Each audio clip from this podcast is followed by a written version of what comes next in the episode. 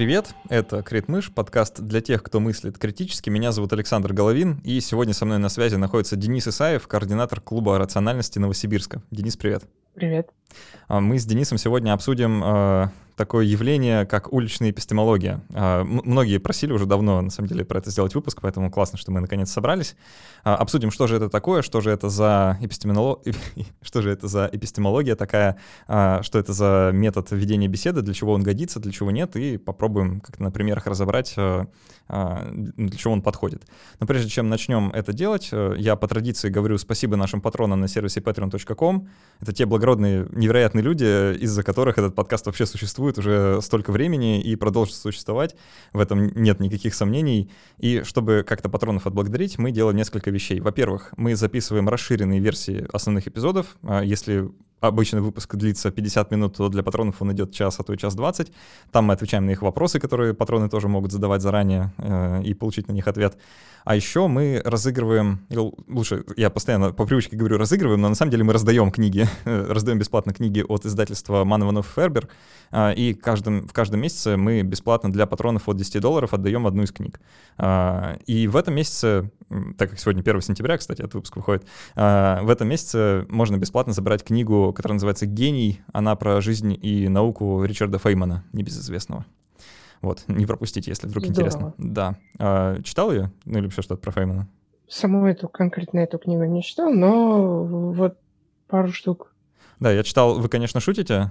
Да-да, это, конечно, самое известное. Это вот «Вы шутите», «Вы, конечно, шутите», мистер Фейман, автобиографическая. Она с такой глубокой самоиронией написана, что это прямо восхитительная вещь. Да, про, про Феймана, конечно, читать всегда приятно. Вот у патронов есть э, шанс это сделать. И кроме того, а, когда патронов наберется три сотни человек, это должно случиться, вот, в общем-то, э, совсем скоро. Надеюсь, что в сентябре это произойдет. И мы проведем тогда большой открытый стрим, куда позовем вообще всех, э, сядем вместе с всей командой проекта, а, ответим на любые вопросы, которые у вас возникнут, обсудим а, вообще, как проект изнутри устроен, что он из себя представляет, какие там есть тонкости, сложности, в общем, необычные элементы. А, дадим советы, если вдруг вы сами думаете какой-нибудь подкаст запустить. В общем, все вот это сделаем, как только нас станет три сотни человек. Вот что приблизить это событие, ну, все очень просто, да, становитесь патронами, а, масса классных бонусов, про которые я уже сказал выше, ну и кроме того, поможете проекту существовать. Вот, Денис, знаешь, э, я, когда думал о том, как начать этот разговор, э, вспомнил такую поговорку, что лучше один раз увидеть, чем сто раз услышать. Но в случае подкаста, конечно, она работает иначе. Да, лучше один раз услышать, чем сто раз объяснить. вот поэтому давай мы а, проведем некоторую такую демонстрацию. Да? А, я стану таким подопытным, а, а ты будешь в роли эпистемолога, и мы попробуем провести разговор а, вот так вот в формате... Собеседником. А, да, уличной да. эпистемологии. Под, подопытным. Давай, пере, передаю тебе бразды правления. Ага. Ну, мы как бы занимаем вообще в диалоге равные позиции, да, и оба человека называются собеседником просто для а, некоторой условности, так скажем, для определенности говорят то, что тот человек, который пытается понять своего собеседника, второго человека, его называют эпистемологом. А, поэтому я вот буду выполнять э, роль эпистемолога, а ты будешь собеседником. Это подопытно, это как-то даже страшновато слегка звучит. Хорошо. Давай ты выберешь э, какое-то убеждение, которое действительно тебя как-то задевает, так скажем, да, и мы да. попробуем о нем поговорить. Да, мы с тобой до записи обсуждали, да, о чем бы таком поговорить. Э, мы не репетировали этот разговор заранее, чтобы, чтобы кто не думал, да, но да. мы тему заранее выбрали. Мы выбрали, что мы с тобой поговорим о смертной казни, потому что я считаю, что смертная казнь недопустима. Вот, это то убеждение, которое я хотел бы с тобой обсудить. Я правильно понимаю, что твое убеждение формулируется именно так, что смертная казнь не при каких обстоятельствах недопустимо вообще, применимо ко всем людям, да, ко всем странам, вообще, в принципе, к человечеству. О, слушай, а, а, неплохая генерализация сразу. Ну, я не могу сказать, что вообще ко всем везде никогда, а, потому что, очевидно, наверное, есть ситуации, можно подобрать такие частные примеры, когда, наверное, допустимо. Я даже сам могу таких примеров э, назвать. Но в целом, вот как как э, практика э, ну, применения наказания, что ли, да, как вот такая, э, как часть э, э исправительной системы, да, мне кажется, что это не, не, та, не то, чем человечество должно заниматься вообще, то есть это та практика, от которой стоит отказаться, вот, mm, когда, когда есть возможность. Несколько прикладным Ну, Ладно. можно сказать так, да. Ты считаешь это свое убеждение настолько важным для себя, да, что оно может тебя определять как, э, ну, твою позицию фундаментально, как-то как гражданина, да, как э, гуманного человека. То есть я правильно понимаю, что ты можешь это использовать для самоопределения себя, так скажем? Ну да, я бы сказал так, что это, это точно влияет на мое мироощущение. Скажем, ну вот э, в, в России очень странная ситуация э, со смертной казнью, со статусом да, э, наказания, потому что она не запрещена официально, но существует мораторий на применение. То есть, ну, фактически так, так, такой, такое наказание есть, да, но оно не применяется и, судя по всему, не будет применяться, по крайней мере, я на это надеюсь. Но, собственно, не, не так далеко есть страны, да, в которых, э, собственно, это существует, и если бы я жил в стране, где смертная казнь применяется, скажем, в США, например, да, то мне было бы крайне неуютно и неспокойно. Еще вот в связи с этой историей с Белоруссией, тоже, там, насколько я понимаю, она тоже применяется. О, да. Немного актуальной повестки дня. Вот это, к слову, если а. говорить эм, о том, что нигде и никогда да, не должна применяться, то вот, наверное, тот самый случай, когда я бы сказал, что а, господин Лукашенко вполне должен стать последним казненным в Беларуси. Это было бы очень красиво и очень правильно. Так, все, минутка политического юмора. Надо заканчивать, да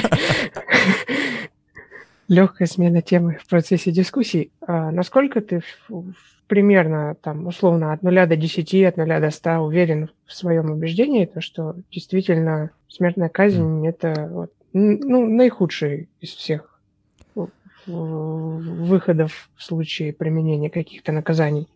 Ну, я бы сказал, что я процентов на 85 уверен. Вот угу. какую-то такую степень уверенности я выделю. Угу, спасибо. Мне интересно разобраться почему ты так считаешь, да, а почему, может быть, другие наказания неэффективны, да, или... Что меня убеждает они, на, они, на такой степени? Да, да, то есть э, почему именно вот смертная казнь, да, и ты говоришь, ну вот она неприемлема, основания для этого, может быть? Да, я, я бы выделил два, наверное, основных пункта, которые вот формируют мою уверенность. Э, первый исключительно прикладной. Эм, как мы знаем на примерах стран, где, ну, если сравнить страны, где есть, э, применяется смертная казнь, где не применяется, то мы увидим, что э, смертная казнь не обладает сдерживающим эффектом. То есть это один из тех аргументов, который часто приводится в защиту этого способа наказания, да, угу. то, что это является сдерживающим фактором для преступности, для преступников вообще, что они боятся быть убитыми государством, и поэтому не совершают преступлений. Как мы знаем, это не так. А раз это не так, то не совсем понятно, зачем ее применять. Вот, если она не сдерживает преступность, то что она делает? Вот. Э, ну и другой момент, э, я не знаю, э, что из этого более значимо для меня лично, да, ну вот тоже как, как два самых значимых выделю. Вот это был первый. И второй, то, что судебные ошибки неизбежны, их нельзя избежать вообще никак, никогда, ни при какой судебной системе, будь она хоть трижды идеальна, судебные ошибки будут, и в случае наличия смертной казни это автоматически означает, что мы когда-нибудь убьем невиновного. А, ну или просто а, убьем человека, который этого не заслуживает. А это ну, по, по всем параметрам плохо, вот. Поэтому лучше избежать этого а, целиком и просто не доводить до этого, а значит от, отменить смертную казнь. А, спасибо, я тебя понял. А, какая вот ты назвал две причины, да? Какая из них, э, на твой взгляд, наиболее тебя убеждает mm. в том, что смертная казнь неприемлемая вещь, в принципе? Э, вот сложно, как я и сказал, да, мне кажется, что они обе наиболее значимы. Ну, вот так вот, внутренне, э, лично для меня, мне, наверное, во вторая причина важнее, то, что возможны судебные ошибки. А, просто потому что, ну, всегда проще себя представить на месте там осужденного, да, и, ну, я бы не хотел оказаться в такой ситуации, мягко говоря, да, и никому бы не пожелал в такой ситуации оказаться, а мы, как мы знаем, такое бывает. Ну, и бывало. А, вот, так что это, наверное, самая главная причина. Может быть, можно переформулировать твое убеждение а, более глубинно, так скажем, да, если считать, что действительно человечес... то есть человеческая жизнь, получается, в твоих представлениях, да, это самое ценное, что существует, да, и просто так ее нарушить, просто так убить человека, то есть судебная ошибка, если возникает, да, по сути, просто так казнят человека, который ни в чем не, вино, не виновен, да, ничего не сделал такого для общества действительно страшного, за что его можно убить. По сути, это действительно просто лишение жизни человека. То есть можно ли переформулировать твое убеждение так, что человеческая жизнь – это самое ценное, что вообще в принципе есть, и ты поэтому э, делаешь, исходя из этого убеждения, вывод о том, что смертная казнь в принципе неприемлема? Ну, сложно сказать. Да, я, пож... я, наверное, соглашусь с тем, что можно так переформулировать мое убеждение. Единственное, что оговорюсь, так как я сказал, что я не на 100% уверен, да, вот на 85% оценил свою уверенность, а, вот эти 15%, которые я ставил в качестве такого зазора, а, это как раз а, все мои сомнения по поводу смертной казни э, в том, что касается такого феномена, как э, месть. Да, еще в последнее время читаю, э, ну, там, и слушаю разных философов, которые очень много про это пишут и рассуждают о таком явлении, как месть. А, и должен сказать, что я раньше относился ну, к мести как к явлению так довольно, ну, как сказать, а, неприемлемо. Да, мне казалось, что это какая-то глупая, глупая штука, и вообще э, местью занимаются исключительно недалекие люди. Вот. А послушав разные аргументы, понял, что, ну, нет, бывают случаи, когда месть оправдана. И в целом есть вещи поважнее отдельных человеческих жизней. Вот, то есть такие вещи, наверное, есть. А, но а, это не значит, что человеческую жизнь можно как бы, ну, так пускать в расход там просто в угоду э, этих вещей. То есть э, взвешенный должен быть подход, вот, как мне кажется. И а, ну, а, нельзя сказать, что человеческая жизнь превыше вообще всего, и там, скажем, а, вот, э, ну, в какие-то совсем вопиющие случаи, да, вот как я только что приводил одного политического деятеля в пример, типа вот там ни в коем случае не заслуживает он смерти, а там, ну, что угодно, только не это. Нет, бывают случаи, когда и действительно, ну, наверное, стоит, когда все, условно говоря, согласны, никаких сомнений нет и быть не может, и есть вот этот вот атрибут мести, да, или как возмездие, лучше даже сказать, такое более, не знаю, библейское, что ли, нечто. Вот но это не, не может быть правилом, это всегда исключение. То есть это всегда, это всегда какие-то единичные случаи, которые в систему угу. просто никак нельзя вынести. Понятно, спасибо. А, то есть все-таки здесь, получается, мы опер... э, ты в своем убеждении опираешься на вот, ну, такое, как скажем, базовое, да, его назовем, э, представление о том, что человеческая жизнь все-таки достаточно ценная для того, чтобы мы делали из этого глубокие выводы. И еще ты упоминал э, статистику, довольно тривиальный вопрос, потому что мы как бы на крит-мыши обсуждаем критически, э, осмысляя э, все эти вещи, да, и, э, но все-таки, то есть статистика же может на самом деле ошибаться, да, и как ты считаешь, может ли произойти так, что статистика может, например, более глобальная, да, или с использованием более точных каких-то методов показать другое следствие. То, что на самом деле смертная казнь там действительно... Снижает преступность, да. Снижает преступность, да. Ну да, наверное, такое может произойти, действительно, если там как-то взять, поставить mm-hmm. эксперимент какой-нибудь, да, или как-то хорошо посчитать.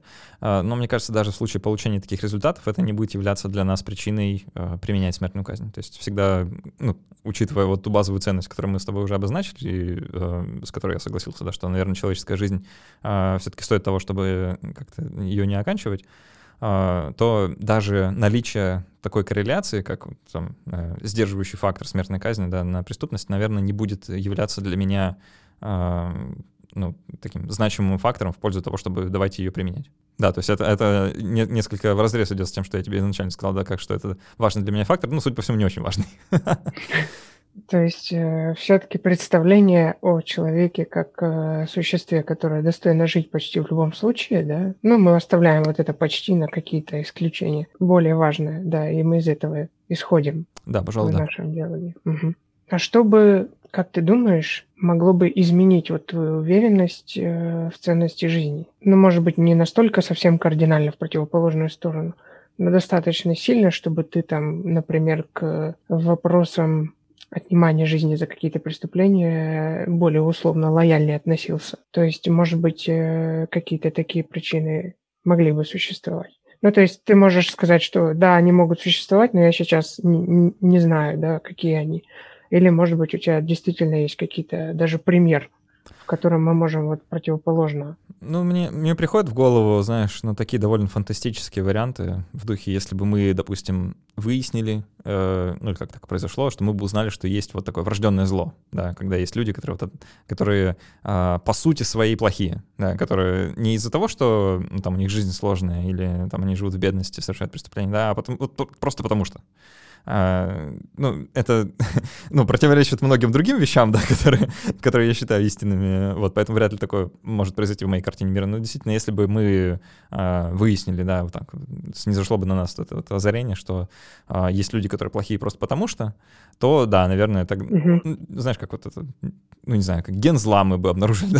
Да-да-да, вот это, э. ну, иногда можно даже в научпоп новостях вот встретить какие-то да, ну... Около научные статьи. Ну, но... это, это, конечно, э, нереально, исходя из всего того, что мы знаем. Вот. Но если бы что-то такое произошло, ну да, наверное, это пошатнуло бы мою уверенность в том, что человеческая mm-hmm. жизнь стоит того, чтобы за нее бороться. Или, или если бы, знаешь, мы бы выяснили э, по не знаю, какие-нибудь новомодные психологические или исслед...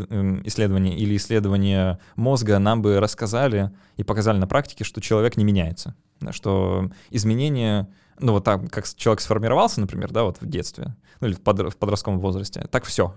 Что он не, не способен измениться, и там э, маньяк-убийца навсегда останется маньяком-убийцей, э, насильник навсегда останется насильником, да, то есть, ну, вот такие вещи. Тогда, да, возможно, это пошло бы мою уверенность э, в том, что не стоит применять смертную казнь, но э, я, вот другое, наверное, уже убеждение, да, я убежден, что люди меняются, несмотря ни на что. Э, и так, ну, вот, да, если бы это случилось, я бы тогда пересмотрел. Да, то есть мы таким образом вышли, по сути, даже на более два фундаментальных убеждения, которые какие-то и другие сферы, по всей видимости, и другие да, конечно. второстепенные убеждения задевают таким образом. Да, спасибо. В общем, я думаю, что на этом диалог можно заканчивать, потому что остальные ответвления у диалога, ну, согласно его какой-то общей структуре, да, они здесь э, будут э, ну, не, не сильно нужны, так скажем, потому что ты основательно убежден вот в том, что действительно людей нельзя просто так убивать, да, или убивать за то, что им какое-то инкриминируется преступление, да, то есть, которое доказано или не очень доказано, это уже другой вопрос как раз. И ты используешь эпистемологию, вот так говорят, да, использует, человек использует надежную эпистемологию для того, чтобы обосновать для себя вот это мировоззренческое состояние uh-huh. какое-то, вот свое убеждение. То есть, э, ну, я могу спросить э, заключение ну, по всей видимости, не изменилась твоя уверенность в исходном убеждении, так? То есть она на том уровне 85% и осталась. Ну, пожалуй, да, но э, произошла действительно довольно интересная вещь. Я вот на самом деле последние, когда мы с тобой договорились про тему дня два назад, да, вот я последние два дня думаю э, над этими вопросами, потому что, ну, я э, познакомился с структурой. Ну, знал, невозможно пример, об этом не думать. Да, да, я знал примерно, что ты будешь спрашивать, но, э, честно говоря, вот выделить э, вот до диалога сам, сам с собой, вот именно главную причину я не смог. Да, вот мы сейчас с тобой в диалоге ее нащупали. Я вот э, ну, э, называл несколько причин, да, но в итоге оказалось, что важно-то на самом деле э, плюс-минус одна. Вот, да, так что это было вот ну, таким мини-открытием. Это здорово. Ладно, спасибо, я тебя благодарю за это, это интересно. Да, спасибо тебе. И еще один вопрос, который я задам уже, наверное, вне у диалога, да. Чувствовал ли ты с моей стороны какую-то позицию мою, или, может быть, согласие с твоей позицией, э, или, может быть, отрицание твоей Вообще позиции, нет. До сих пор... я задавал тебе вопросы. До сих пор не представляю, собственно, твою позицию по этому поводу. так что нет, вроде нет. Да, ну хорошо, да. Ну это просто... А, это профессиональные требования, да? Ос- а... Основной смысл, да, в том, чтобы другой, любой другой человек, который обладает твоим же убеждением, извне не понял, угу. какое действительно убеждение у меня, и я мог, э, используя твое убеждение, говорить с ним полностью зная, какие вот аргументы можно... Ну, аргументы, это я, конечно, сильно сказал, в смысле, какие основания для этого убеждения есть э, у тебя и могут быть у этого человека, которые я могу, например, применить на себя. Прекрасно. Ну вот э, давай, так как мы завершили вот эту демонстрацию э, уличной эпистемологии, да, давай теперь проведем некоторый такой, э, не знаю, вскрытие, что этого разговора, да, и э, попытаемся разобрать, э, что же происходило, какая была структура, да, по каким mm-hmm. пунктам ты меня вел, и, э, ну, может, опишем то, что не вошло в наш разговор по причине того, что вот э, там, ну, mm-hmm. ввиду некоторых особенностей, да? Да, да, да. А с чего начинается вообще э, такой уличная эпистемология? Мне знаешь, Вообще, э, прости, пожалуйста, это, я просто всякий раз, когда произношу уличную эпистемологию, я вспоминаю Дэвида Блейна и уличную магию. Почему у меня такая ассоциация, поэтому мне всякий раз смешно. Да, это довольно весело. А, ну, собственно, я могу объяснить, да, почему, собственно, уличная эпистемология, эпистемология вообще наука, раздел философии, да, вот этой научной части, так скажем, философии, который изучает а, само знание, само познание. Каким образом мы тем, каким, какими методами мы приходим к тому или иному знанию и как мы можем его проверить. Вот на таком вот э, уровне. А уличная, она потому что она используется вот в таком несколько бытовом смысле. А просто доступная. Э, да, и действительно мы можем просто подойти и сесть на лавочку, как вот мы потом будем обсуждать, как это свободно делают люди, э, и ведут э, даже YouTube-каналы, которые можно посмотреть. Они просто садятся и, грубо говоря, разговаривают за жизнь с людьми. Вот. А, но при этом еще эпистемология в данном случае используется в том смысле, что это какие-то общие структуры для самого человека, на основании которых он делает выводы, то, на что он опирается в своем мышлении.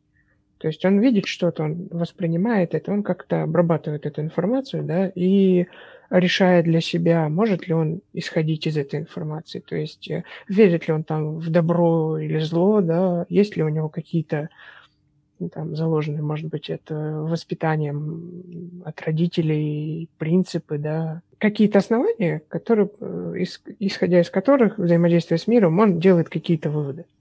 Вот, вот это тоже эпистемология называется. Ну и исходя по структуре, да, исходя из, из какой-то структуры, это просто три блока, и из каждого, в каждом этом блоке есть некоторые вопросы, ну, так скажем, базовые, которые этот блок раскрывает.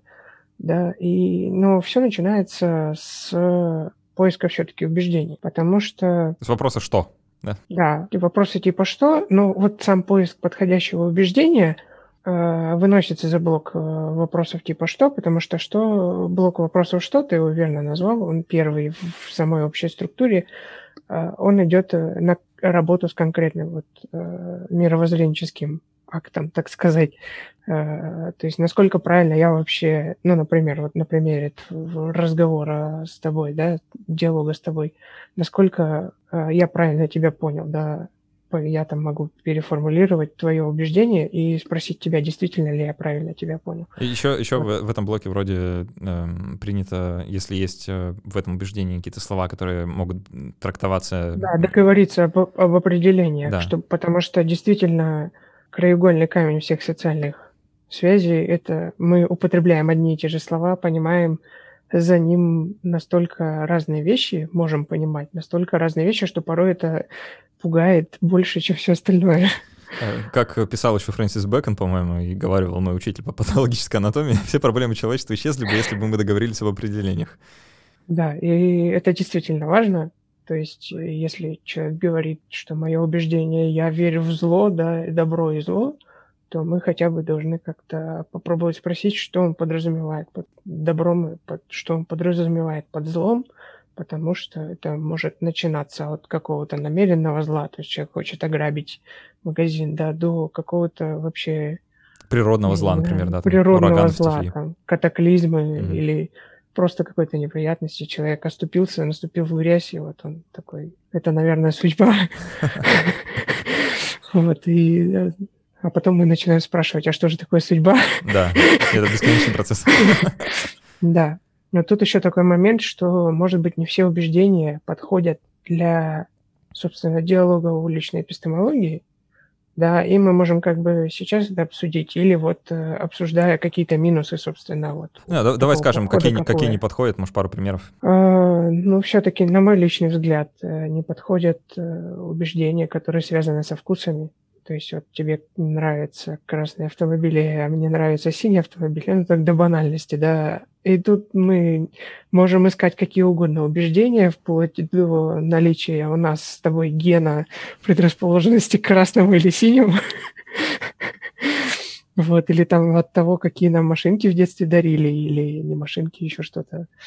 Вот, но, по всей видимости, мы не придем к какому-то действительно конечному результату, как вот мы пришли в обсуждении более важного основания для того вот, твоего ага. убеждения. Ну, ну то есть э, есть, есть такие убеждения, в которых ну, э, ну, нет смысла искать э, да, эпистемологию, на которой они основаны, потому что некоторые убеждения, они такие просто потому что, да, условно говоря, и ну, э, да, ну, да. там, там и не люди может быть прочных иногда, оснований. Да. Люди так иногда и могут отвечать, то есть, вот, а почему ты так думаешь? Мне просто так нравится.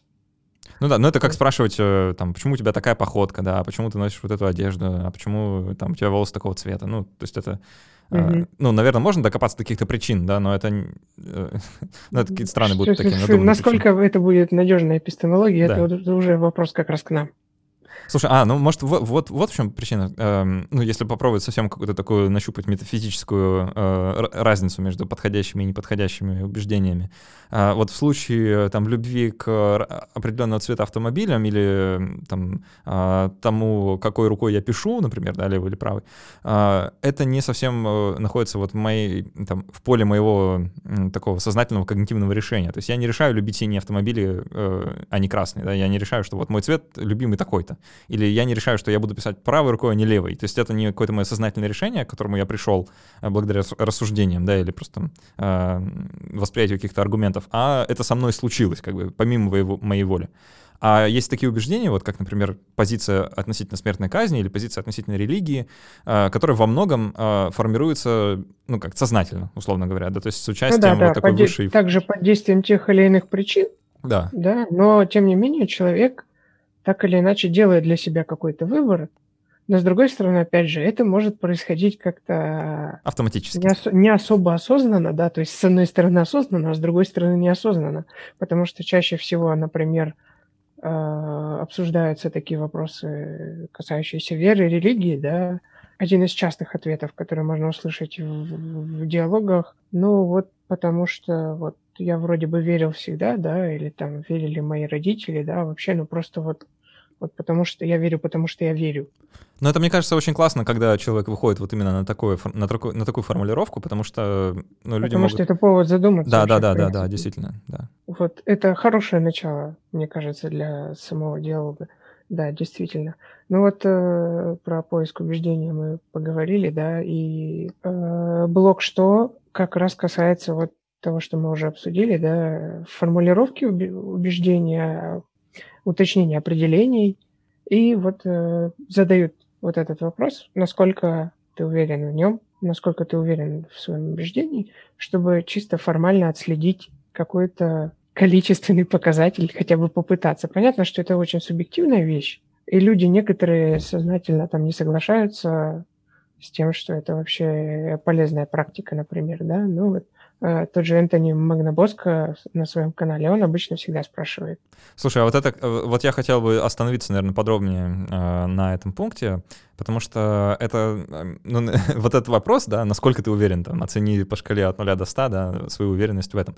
Э, это, мне кажется, такой очень, ну, как лакмусовая бумажка, сразу по по показывает, что человек пытается вести разговор в русле уличной эпистемологии, потому что часто да. вот, э, именно это встречается. Э, мне кажется, это очень классный инструмент, на самом деле, потому что мы э, вот в, ну, в обычной жизни, условно говоря, да, мы часто про наши убеждения думаем э, так дискретно. Мы думаем, что, ну, либо есть, либо нет, да, либо верю, либо не верю, либо считаю, либо не считаю.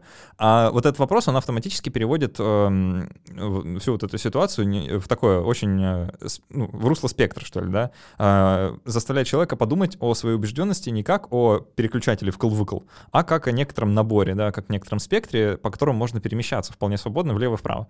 И э, тот, э, вот то, что человека заставляет поместить себя, ну или, по крайней мере, предлагает поместить себя где-то на этой шкале, он э, уже э, приоткрывает немножко дверь для сомнений. Вот сам, сама вот эта постановка вопроса, потому что э, если есть просто вкл-выкл, да, то вроде сомневаться не, не, не в чем, да. А когда есть да. место... Ну, например, э, довольно распространены такие случаи, когда люди говорят 0% уверенности или 100% уверенности. Да. Э, я верю в Бога, потому что я всегда в него верил, и я стопроцентно уверен, что я в него верю. Но, но вот. ну, смотри, даже если человек говорит сто процентов, да, то э, он же все равно понимает, это... что есть 99, а есть 98, да? И они совсем рядом. как-то его на вот этом спектре определяет вот э, его позицию. И да, и это, ну, действительно хороший инструмент, но такой минус, э, ты вот совершенно верно подметил, то, что может быть, это как раз сослужить, сослужит и не очень хорошую службу для человека, что он, может быть, что-то заподозрит, что его как-то пытаются протестировать а, или... Да может быть, э, потом ему потом припомнить это. Вот ты был уверен на столько процентов, смотри, что произошло сейчас. То есть, э, ну, просто что это может человеку не понравиться. Да, это, это же еще, кстати, обычно, ну, вот там, если какие-нибудь YouTube-каналы посмотреть, да, э, людей, которые практикуют уличную эпистемологию, то, как правило, это фиксируется где-то, в виде какого-то материала, либо просто записывается. Да, человек может записывать, например, то есть это вот... Сразу видно, что с намерением воспользоваться потом. Это намерение некоторых людей пугает. И вот от вопросов типа «что» все-таки мы переходим к основной части диалога, который включает в себя вопросы типа «почему» и вопросы типа «как». Понятно, что вопросы типа «почему» отвечают э, в целом на вопрос, то есть каких, поиск хотя бы каких-то вещей, от которых можно оттолкнуться. А почему человек, то есть если представить любое убеждение человека в таком каком-то визуальном смысле, да, можно сказать, что вот э, тот вывод, который он нам говорит, это как крыша, которую видно издалека. Мы можем залезть на какое-нибудь э, высокое здание или на дерево, и мы увидим эту крышу. Понятно, что крыша стоит на, на вот этом на каркасе, на колоннах, на каких-то, да, а еще под этим всем лежит фундамент. И вот, по сути, уличная эпистемология позволяет полностью взглянуть на все это здание вместе с фундаментом. То есть мало того, чтобы увидеть картину в целом, где находится это здание, в окружении каких э, других зданий, то есть других убеждений, э, как они между собой взаимодействуют, там какие-то тропинки между ними, может быть, проложены дороги, да, какие-то заасфальтированные, вот, но и саму структуру вот этого убеждения. Вот это такая, ну, на мой взгляд, красивая аналогия в некотором роде когда мы задаем вопросы типа «почему?», мы пытаемся перейти постепенно от вот этих колонн, которые держат крышу к фундаменту, чтобы понять действительно э, глубинно, на чем все-таки основывается, из чего изначально исходит человек. И это не столько наш интерес в том, чтобы переубедить, как вот многие считают, да, что УЭ можно использовать для того, чтобы целенаправленно переубедить человека, а чтобы хотя бы просто правильно понять, Потому что вот люди говорят одни и те же слова, но понимают под ними разные совершенно значения, разные смыслы вкладывают. И вопрос интерпретации – это вообще волшебная вещь. И вот мы можем спрашивать от э, самого простого, да, почему ты так считаешь, почему ты решил, что Бог есть, да, и вот человек может ответить, ну, потому что мне всегда так говорили, что он есть, да, или почему вред э, приносит ГМО, там, тоже банальный довольно пример, потому что вот в СМИ пишут постоянно то, что и телевидение нам говорит, да. То есть чем больше вот этих причин действительно мы узнаем у человека, да, мы между ними можем как-то ориентироваться и попытаться вот узнать, какая более глубокая причина, насколько вот так же, как в случае с нашим диалогом с тобой, э, какой все-таки важнее, работать именно с ним. Да, это, кстати, вот тоже, тоже э, это очень часто можно увидеть, и это чуть ли не ну, краеугольный камень беседы в моем представлении, вот это э, поиск именно главной убеждающей причины, потому что знаешь, это вот вообще мое ощущение от уличной эпистемологии. Вот последние пару дней я погрузился, да, как-то смотрел э, разные примеры. Честно говоря, это волшебно выглядит, потому что у меня всегда был вот этот внутренний позыв начать спорить моментально, да, когда человек э, да, высказывает какие-то аргументы, с, с которыми я не согласен, он меня сразу подгорает. Я так типа, он же не прав, и нужно тут же там контраргумент, да, вот он аргумент, начинаем контраргумент. аргументы искать, контраргументы, да. да, подбирать, а чем бы мы могли его переубедить. -по Перекрыть, здесь... как, знаешь, как в карточной игре, вот тут же нужно там козырь из рукава достать. Сразу ответили, да. хлобыть, да, и ответили. Ах, ты, а, для тебя а. это важная причина, а вот он, да, карта крыта, все. А, и вот тот факт, что мы ищем именно самую главную причину, а, очень э, важный, потому что если мы начнем спорить просто, да, с человеком и давать ему какие-то контраргументы на то, что он нам приводит... просто на него не подействовать. Да, потому что его убеждает на самом деле что-то совершенно иное, да, до чего мы просто еще не докопались, например, да, или просто не спросили правильно. Э, и спорить на самом деле нужно, ну, если вообще о чем-то спорить, то с этим.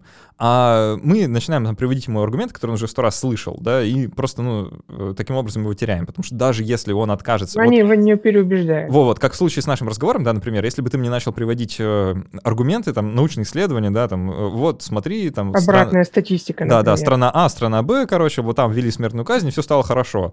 Я бы сказал, ну, соляви, как бы, да, и моя, моя убежденность вообще не пошатнулась бы, потому что, как выяснилось в ходе нашей беседы, это было не самое главное для меня. Да, более главная вещь — это именно ценность жизни самого человека, как, как существа, как личности, да.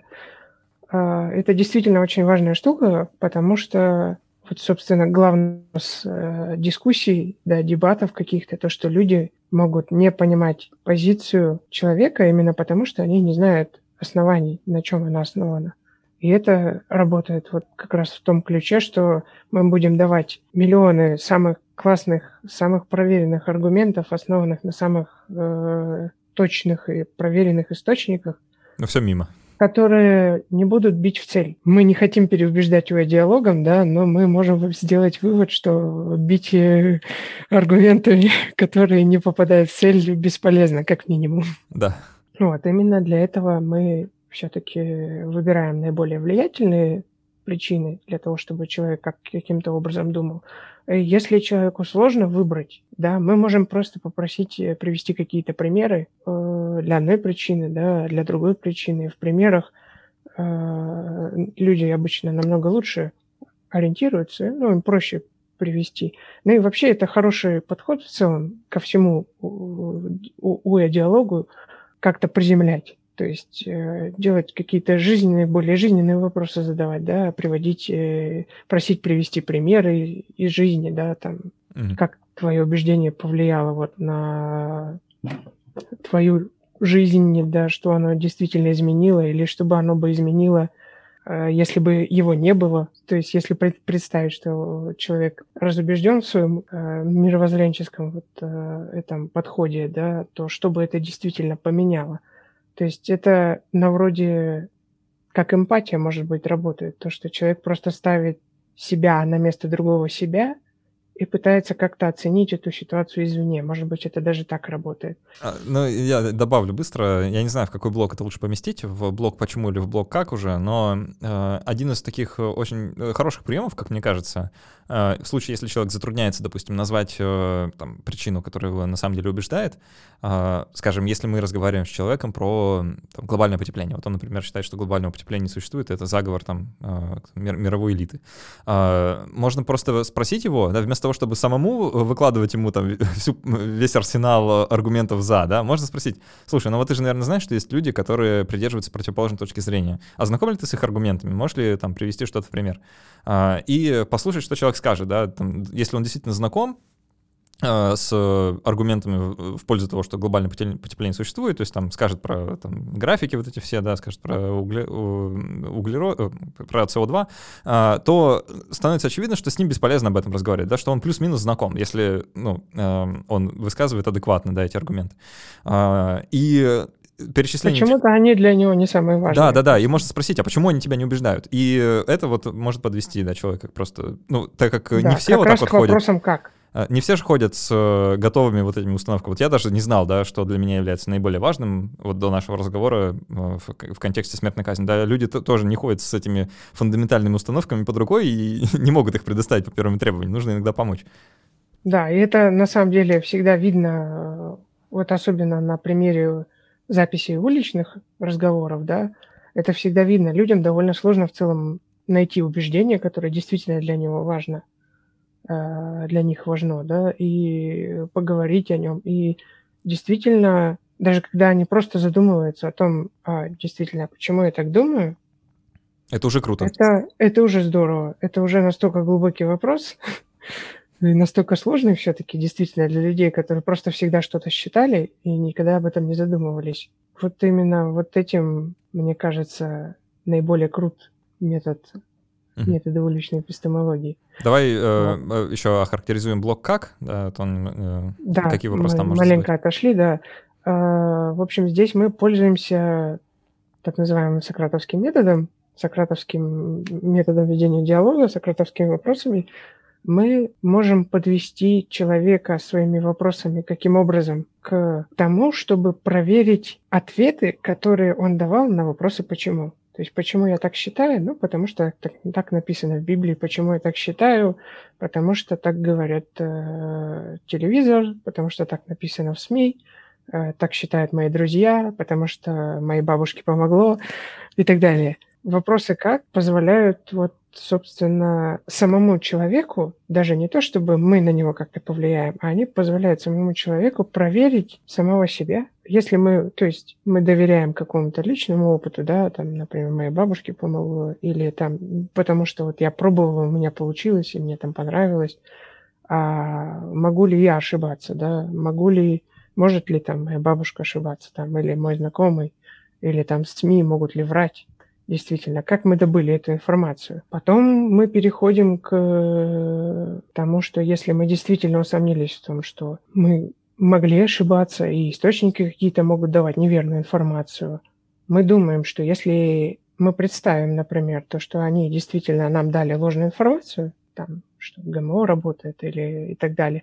а что для нас лично, то есть я сейчас рассуждаю с точки зрения самого собеседника, которого, которому задают вопросы, что мне это дает. Мне сообщили ложную информацию, да, я и пользуюсь, а что мне это дает? То есть как это меняет вообще мое мировоззрение, если я узнаю, что мне врут, да, или говорят неправду, или это просто, в принципе, ну, что-то неверное само по себе. Какие у меня есть э, плюсы, минусы для того, чтобы для жизни что-то я могу вообще, и хочу ли я что-то поменять, исходя из этого убеждения. Получается, что это как бы наталкивает человека на вот эту рефлексию. По крайней мере, мы его спрашиваем, да, и он начинает просто, может быть, даже автоматически как-то задумываться о том, что действительно, а как это всегда работало для меня, да, а как, как вот этот вот механизм действительно на меня влияет и влияет ли. Вот мне кажется, знаешь, э, основная магия вот этого блока, она э, заключается в том, что тут как бы уличная эпистемология в некотором степени эксплуатирует э, нежелание человека ошибаться. Да? Это общее свойство всех людей. Мы не хотим ошибаться, да. мы хотим быть правы. И угу. э, э, в отличие от спора, да, где э, человека ставят заведомо там вот какую-то э, контрпозицию, да, и он вынужден защищаться, и любой ценой не признавать себя неправым, потому что это проигрыш в споре, да, никто не хочет проигрывать, еще ко всему прочему. Э, тут, наоборот, э, мы как бы человека ну, спрашиваем у него, слушай, а ты можешь вообще ошибаться? Да? а, вдруг, а вдруг ты ошибаешься? Ты никогда не думала, что если ты ошибаешься, да? А, и человек, э, он не, не в оппозиции никакой, да, в данный момент, ему никто не угрожает, никто не посягает на его там э, целостность, да, и личностную сохранность, а он просто такой думает, блин, а на самом деле откуда, ну, почему я так решил, да, откуда я это знаю? И тут вот очень классные вопросы на тему того, там, скажем, если человек приводит э, аргумент э, от личного опыта, да, что вот, ну, вот у меня, там, ну, допустим, его спрашивают про веру в Бога, да, и почему он верит, то, и все сводится к э, личному experience у какому-то, да. Э, и можно просто задать вопрос, слушай, а если бы к столу подошел сейчас человек, который там другой религии, да, но с точно таким же опытом, как бы это повлияло бы на твои взгляды? И тут человек, ну, он начинает думать, типа, слушай, а действительно, да, ну вот, если персональный опыт для меня настолько важен, то он также важен для кого-то другого, но мы на основании одного и того же э, ну или похожего Делаем персонального опыта выводы, приходим да. к разным вот выводам. Этот прием называется как раз тестом стороннего наблюдателя, э, как раз в блоке вопросов как. Да, и он действительно очень э, важную роль играет. То есть если мы исходим из одного и того же метода, который мы используем для познания, да, то есть какой-то источник информации или какой-то опыт, да, но при этом делаем разные выводы, а почему так происходит. То есть, может быть, человек может сказать, ну, просто он не прав. Да, тут уже ну, сложнее сказать, что просто не прав. А почему же тогда прав я, если я делаю выводы из того же самого? То есть у него есть личный опыт общения там, со своим Богом, у меня есть личный опыт общения со своим Богом. Вот, ну, тут, тут вот все самое, видимости. Знаешь, вот на этом этапе разговора самое главное — это удержаться от соблазна и не сказать «бэм!» Победа! Вот видишь, куда стреляет, да? Все, и вот здесь уже там карта крыта.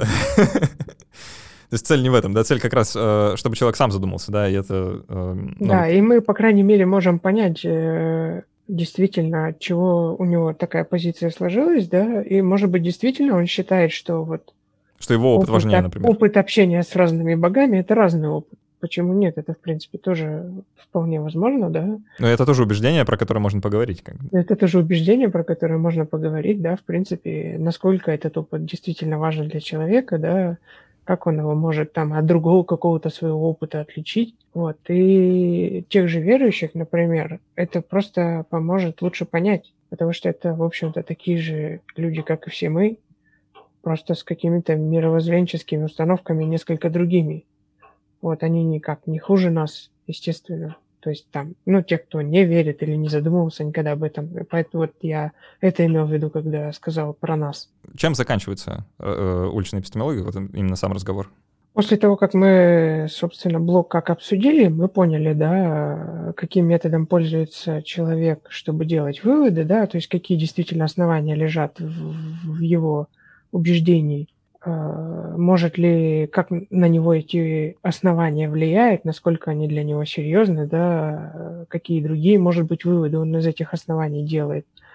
Мы проверили, э, используя тест на фальсифицируемость, да, то есть, э, если человек ошибается, как он может об этом понять, да, или если он видит э, опыт подобного же плана у другого человека, да, как понять, кто прав, то есть, используя тест стороннего наблюдателя.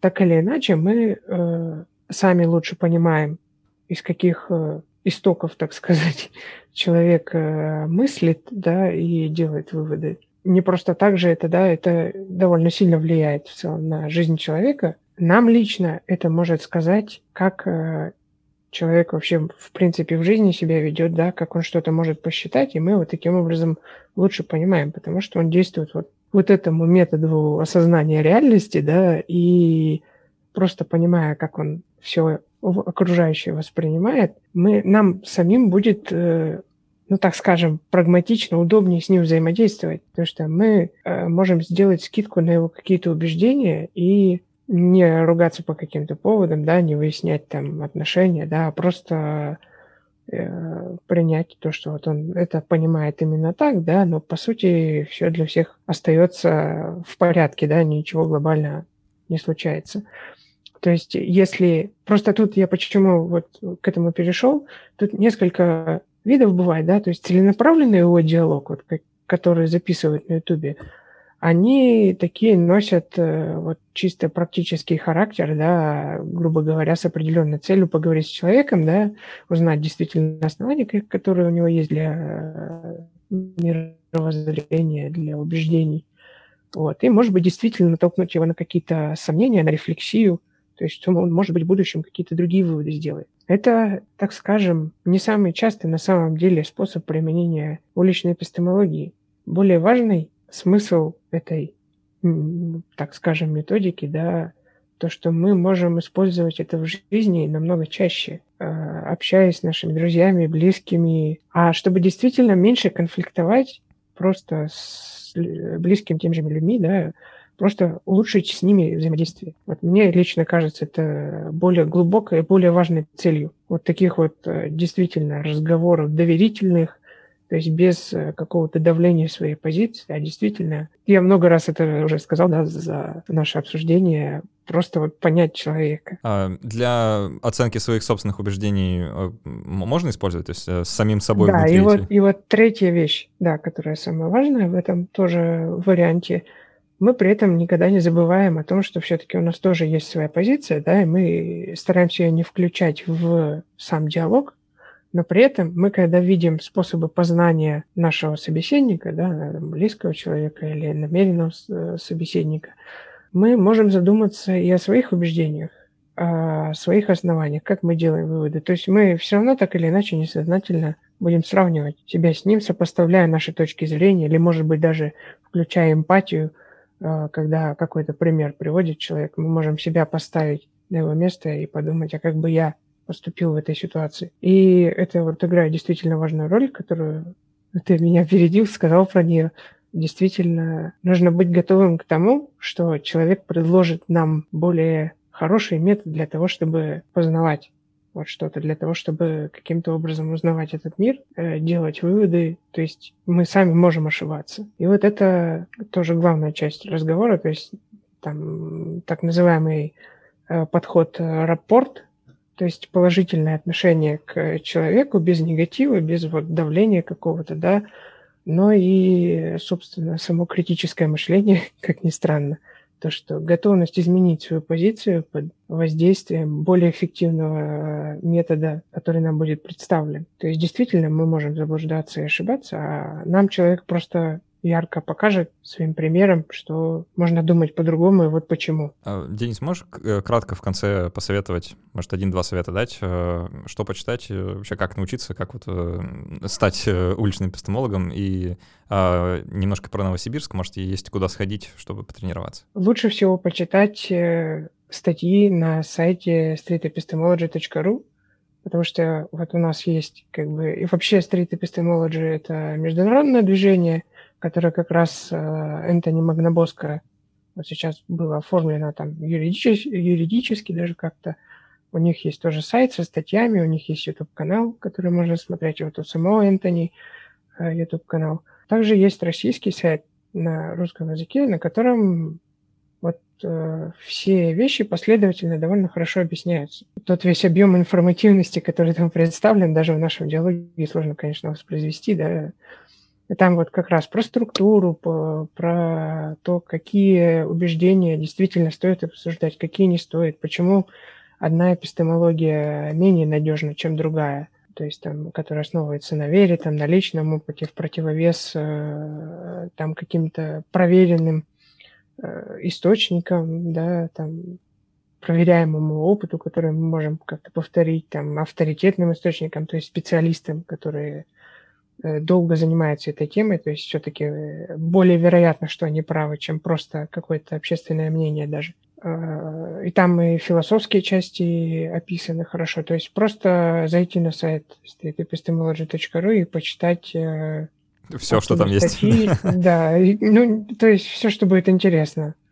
Попробовать, то есть посмотреть на структуру, попробовать поговорить с кем-то, а, в Новосибирске, вот э, в клубе рациональности, мы проводим встречи, там, связанные с Less Wrong, да, с движением прикладной рациональности, с, вот э, пытаемся тренировать э, уличную эпистемологию, просто разбиваясь на пары, да, общаясь друг с другом, выбирая какие-то убеждения, прежде чем разговаривать с какими-то близкими на столько важными, ну, по настолько важным убеждениям, которые действительно потом могут какой-то конфликт создать, да, или еще что-то, то есть что-то сделать неправильно, потому что на самом деле э, довольно сложно э, вот с одного раза или с двух, или даже с трех начать правильно задавать вопросы и действительно понимать собеседника правильно, там не забывать какие-то важные моменты.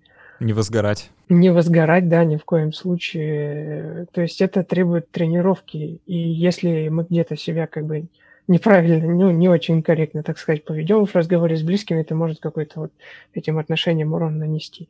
Поэтому в смысле общем полезно просто потренировать себя вот с использованием вот этой условной схемки списка вопросов, да, с какими-то людьми, которые, ну, не триггернутся, по крайней мере, на такие сильные штуки. Да, в безопасных условиях. В а, безопасных условиях, да. У нас в гостях был Денис Исаев, координатор клуба рациональности в Новосибирске. А, все ссылки, которые мы обсуждали, они будут в описании. Если вам вас заинтересовало, и вы из Новосибирска, можно прийти, а, вот, ну, по крайней мере, узнать информацию. Денис, спасибо большое, что согласился прийти поговорить. Было прикольно. Да, спасибо тебе. Мы обсудили важные, важные штуки. Было интересно, спасибо. Мы продолжим еще в формате после каста для наших патронов, ответим на их вопросы, обсудим еще дополнительно то, что не успели.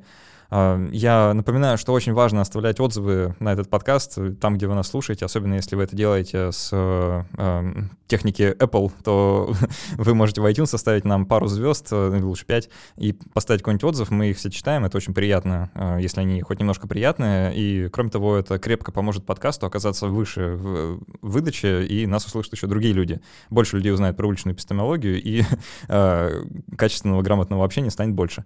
Вот. Э, кроме того, напоминаю, напоминаю, что для всех патронов от 10 долларов в этом месяце можно забрать книгу э, бесплатно от издательства Манованов и Фербер, которая называется «Гений». Она про жизнь и науку Ричарда Феймана, э, крайне интересного, занимательного персонажа, про которого всегда любопытно читать. Э, ну и становитесь патронами, чтобы приблизить наш стрим, который состоится, когда нас станет три сотни человек. Надеюсь, что это будет скоро. Лучше поздно, чем никогда, поэтому он в любом случае состоится когда-нибудь, но лучше раньше, чем позже, как вы понимаете. На этом стриме мы ответим на все интересующие вас вопросы по проекту, поделимся опытом, расскажем еще, что у нас к чему. Вот. А, а так все, спасибо, что были с нами. До встречи через неделю и пока. Пока.